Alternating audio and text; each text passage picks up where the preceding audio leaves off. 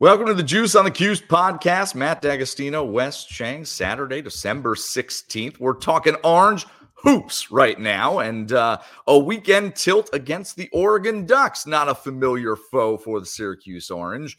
But here we are, Wes. We're 10 games into the season, seven and three record. All three losses have been to name brand programs, so no upsets along the way to this point in the non conference schedule. But 10 games into the Adrian Autry era, what do we think of the Syracuse hoops team at this point?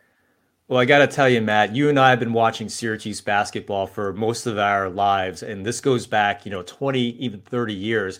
So it's really weird seeing Syracuse in this Adrian Autry era play primarily man-to-man defense. I mean, you you and I just spent all the time defending Jim Boeheim and defending the, the type of zone defense that he played and having him recruit those guys into the system. So having them – play primarily man to man and then only maybe one out of every i don't know 10 20 plays kind of switch into that zone as a trying to change up zone defense.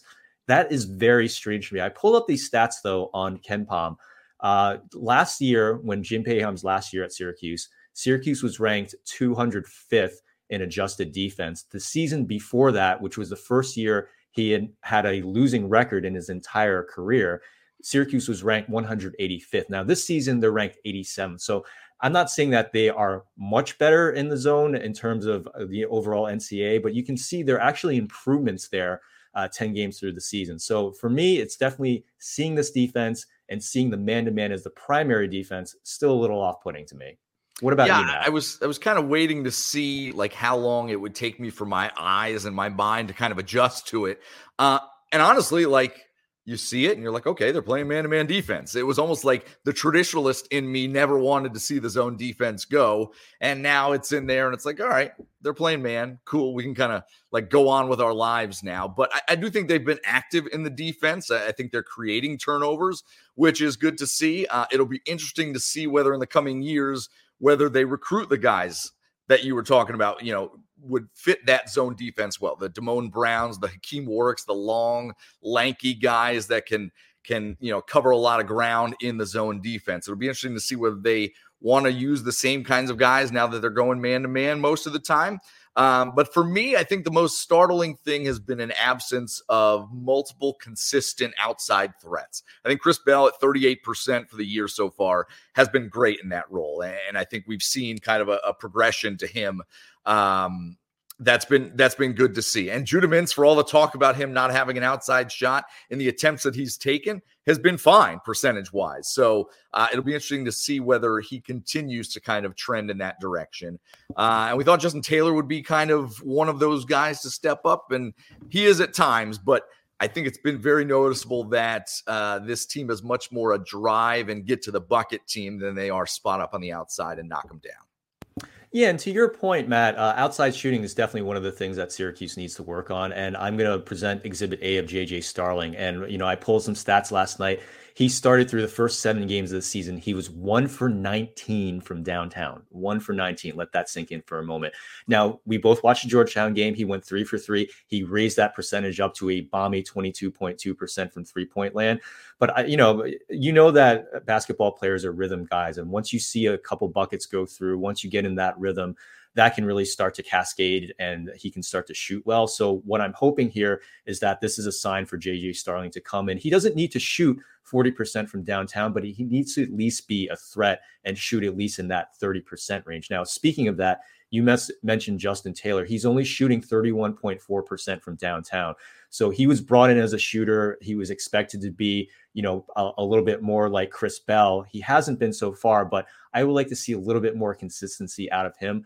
Another guy that I thought would actually shoot better this season was Benny Williams. He's been MIA. He was suspended in the beginning of the season for violating team rules. He's basically in Adrian Autry's doghouse right now. So I, I don't know exactly what's going on with him, whether he's going to get back in the rotation, and when he, if and when he does, how well he's going to shoot. But I was kind of expecting improved outside shooting from him. So that's definitely one area that I think Syracuse needs to improve on. But Matt, I, I wanted to ra- raise this one topic, which is man crush on Maliq Brown. Is it big? Is it bigger or is it biggest? Because I think he gets my Josh Pace award. You know, Josh Pace was one of my favorite guys. Wow. That is uh That is lofty, lofty status in the Wes Cheng brain. I know that for sure. But um, yeah, Maliq Brown's been good. I think he's a consistent threat on the boards, which I think again is something that Syracuse could probably use a couple more guys in that regard.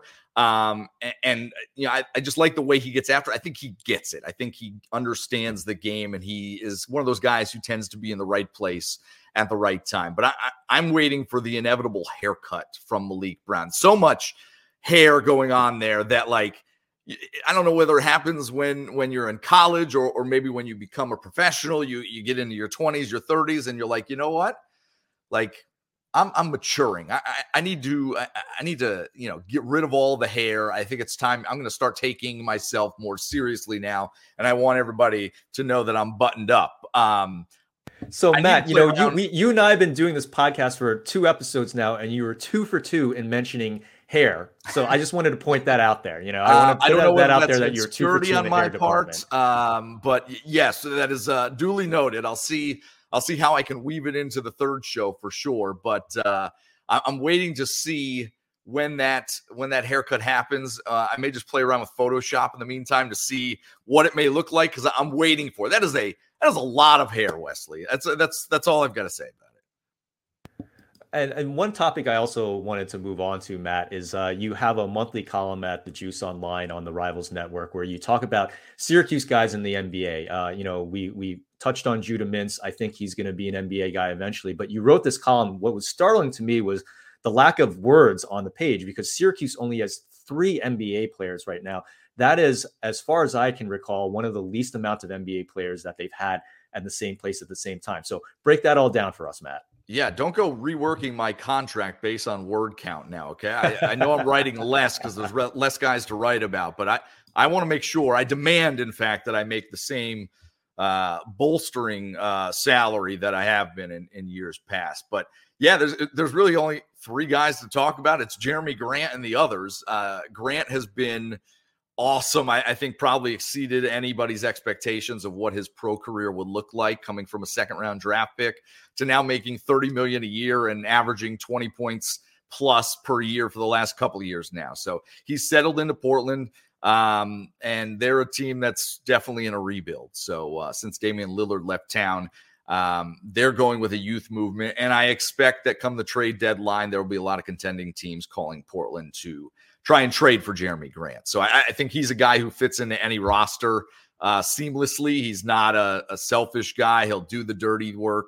He'll do all the little things that you don't normally get from guys um, that are, you know, uh, making that kind of money. And, you know, he still has a very workmanlike approach to the game. Other than that, though, it's Cole Swider, who's part of Heat culture now, but not really seeing the floor all that often. Um, and Oshae Brissett is with Boston for the first time in his career. And after carving a rotation spot out with Indiana, I thought Boston was actually a really good place for him. They do not have a deep bench. Their starting five is ridiculous. But um, I thought, you know, after the seventh or eighth guy, Brissett would get a chance to join the rotation. And it just hasn't presented itself at this point. So uh, he's in a good spot. Maybe we see uh, the third Syracuse player to win an NBA title. Dare I say, if Oshae Brissett and the Celtics can can get the job done, they'll definitely be in the hunt come May and June. Um, but yeah, it's it's it's Jerami Grant and the Pips at this point in the NBA. It looks like someone's trying to challenge Dion Waiters as the third person to win an NBA championship. We'll take a quick break. Aaron Heisen from Duck Sports Authority when we return, and this is the Juice on the Cuse podcast.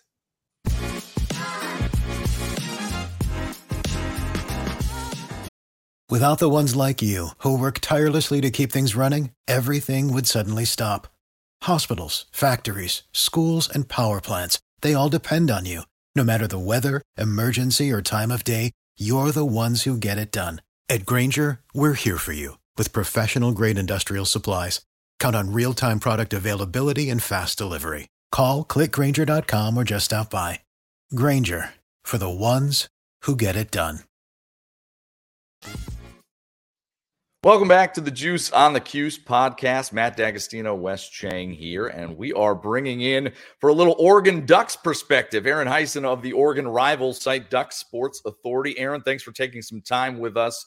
Um, and uh, I'll, I'll be honest, I'm sure there are a lot of Syracuse fans who, other than knowing that it's the school that got Quincy Guerrier after Syracuse and the school that was supposed to get Dior Johnson after he decommitted from Syracuse, there's there's probably not a lot of Orange fans who are that familiar with the Oregon Ducks program. So as these two teams are about to meet on Sunday, uh, tell the Syracuse faithful what can they expect to see from the Oregon Ducks this weekend. Well, it's funny you mentioned those two players because Dior was you know flamed out at Pittsburgh and Guerrier flamed out at Oregon. So um, it, it seems like we do have some things in common. Uh, but yeah, what, what can you guys expect from Oregon? You guys can expect an incomplete team right now. Um, two of their most significant contributors, Bale Dante and Nate Bittle, are injured, will be for the foreseeable future.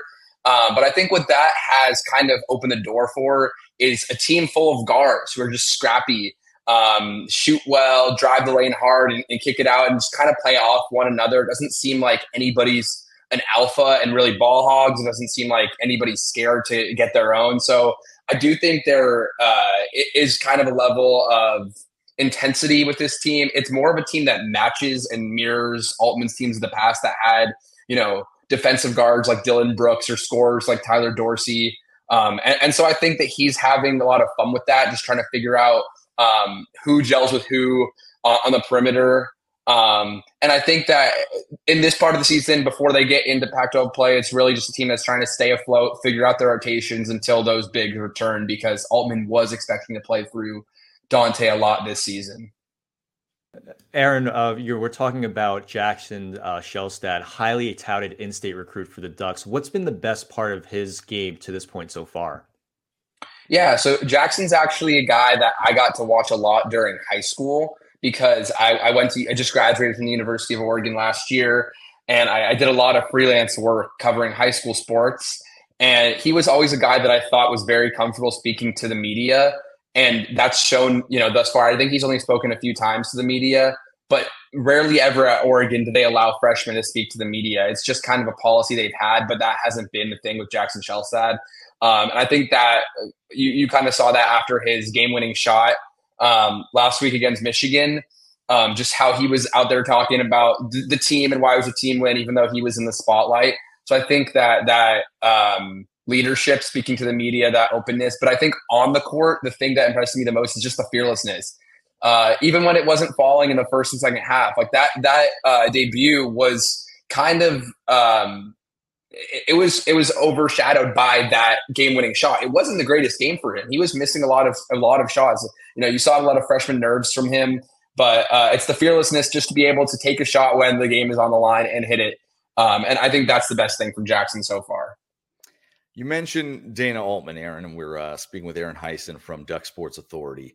Altman, uh, you know, kind of flies under the radar a little bit, at least uh, maybe on the national stage, maybe not out there, but um, he's led Oregon to the NCAA tournament, seven of the last 10 tournaments, uh, three Sweet 16s, an Elite Eight, a Final Four. And in all 13 of his seasons, he's had at least 20 wins. So, what could you tell us about Altman? What has he been able to do to have the success that he's had in a place that, you know, isn't necessarily a basketball hotbed out there in Oregon? Mm-hmm. I mean, it's funny you say that now that they have two um, really good recruits from Oregon that are going to be leading them this year. Mookie Cook out as well with an injury. But um, I, I do think the, the, the reason why he's been able to sustain success is because of his ability to attract graduate transfers or, or JUCO transfers, um, and also uh, keep players that are there for four years. Like Dillon Brooks was a four year guy. Um, Eugene Omoruyi was was an old, older player. And it's interesting, like now that they're kind of the last two seasons they've missed the NCAA tournament um, just because they've lacked, you know, star power and, and a lot, had dealt with a lot of injuries. But even during those press conferences, he's mentioning those guys that used to be there, um, those veteran players that were always in the gym early, and he he kind of misses guys like that. Um, and I think that Oregon's kind of withered with the um, with NCAA turning into a very big one and done kind of um, atmosphere, and I think Syracuse has as well. Um, there's less of those guys that are going to stay four years. There's more guys going to the G League um, overseas, and Altman's kind of lost his touch with that. But I think you're seeing I mean, hopefully see that more with this squad. Uh, I think Shelstad's talented enough to go to the NBA whenever he wants to, but you know, because it is his hometown school, maybe he plays a few more years. But I do think that it's it's because of having the, that veteran experience and being able to have his imprint on guys that stay there a little while. This is completely unrelated to Sunday's game, but you've mentioned Dillon Brooks a couple of times. Obviously, in the last year or so, we've seen the antics that Dillon Brooks has had in Memphis, now in Houston with LeBron and all this stuff. Was this him back at Oregon as well? And it, maybe it just didn't see the light of day? Or is this something brand new? I mean, it, it's just, it's so interesting, absurd, ridiculous. I don't know the right word for it, but give me a little intel here. Was Dillon Brooks always like this? I, I, think it's interesting, like with guys like Dillon Brooks, Draymond Green, they have like the the fire inside of them to play aggressively, and that can be you know put in an in a positive way, in an additive way, like on the court playing tough defense, fighting through screens, you know, leading your team, and that's what you want to see from a guy who who plays with a lot of intensity and, and fiery energy. But then when they get to the NBA or, or Draymond now in the later part of his career, um, it, it, I don't know if this is a, a, generality, but just with those two guys, it turns into more negative things. Um, hitting hitting opponents, uh, lashing out at the refs, taking errant shots. Uh, Dillon Brooks is someone that I've heard um, negative things about in his personal life as well. Not something that I want to get into right now, but uh, he's someone that, as a, a Duck um, journalist and, and supporter. I, I, is someone that we don't really um, associate with much anymore. Is he? I don't respect kind of his antics, especially kind of what he did to Jordan. I guess Jordan Poole, I think, was the last one that he kind of went at. I don't really know, but yeah, Dillon Brooks is not someone that represents Oregon well and, anymore. But when he was there, I think that fiery energy was put in a in a positive way. Thanks, Aaron. We really appreciate having you on. Thank you, guys. Thank you. I really appreciate it. Uh, well, hopefully we get a good game next week, next weekend. But yeah, you guys have a good one. You too.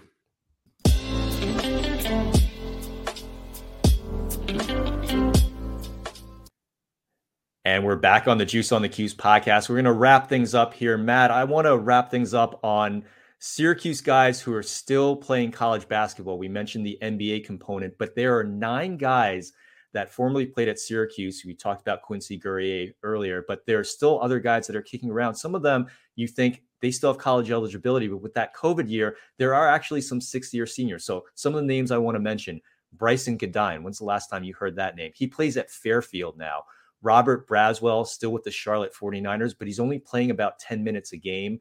Woody Newton, he started, you know, he went to Oklahoma State. Now he's actually in the Patriot League. Uh, he's playing, uh, you know, he's playing for George Mason now. Uh, Kadary Richmond still with Seton Hall. So, uh, and of course, you know, the, I think the the two departures that hurt the most, Joe Girard still on an undefeated Clemson team. Of course, Jesse Edwards doing really well with West Virginia. I think Jesse Edwards really is the biggest loss because you know Syracuse just doesn't have that offensive and defensive center uh, that that they've really wanted in the past year. So those are some of the guys that have are actually still kicking around in the NCAA. Figure to be fun to close that the show on that. How about you, Matt? Yeah, I mean, I, you mentioned Jesse Edwards. He would look awfully good in the middle of that Syracuse lineup uh, this year. And uh, Kadary, I, Kadary was a guy that I really liked in his time at Syracuse. So uh, it's funny, like kind of out of sight, out of mind with with a lot of these guys. I haven't heard those names since they left left the SU Hill, but uh, those guys and and Joe Girard obviously was was a good. Uh, solid piece for Syracuse during his time there. And again, we, we talk about needing a shooter from the outside. He would be a good complement to go with Chris Bell. But um, that's that's the nature of the beast these days is who's going where and who's still got eligibility. I know I've got four full years of college sports eligibility left, Wes. Uh, maybe I enter the transfer portal next summer. You never know. Just make sure you don't injure that hamstring again, Matt. Uh, I'm I'm sure it'll go in about four minutes of running up and down the court. So I'll I'll probably stick away. I think I think any point guard's job is pretty safe at the SU Hill. That's it for us. For Matt D'Agostino, this is Wes Cheng. You've been listening to the Juice on the Cuse podcast presented by Believe in Rivals, and we'll see you next time.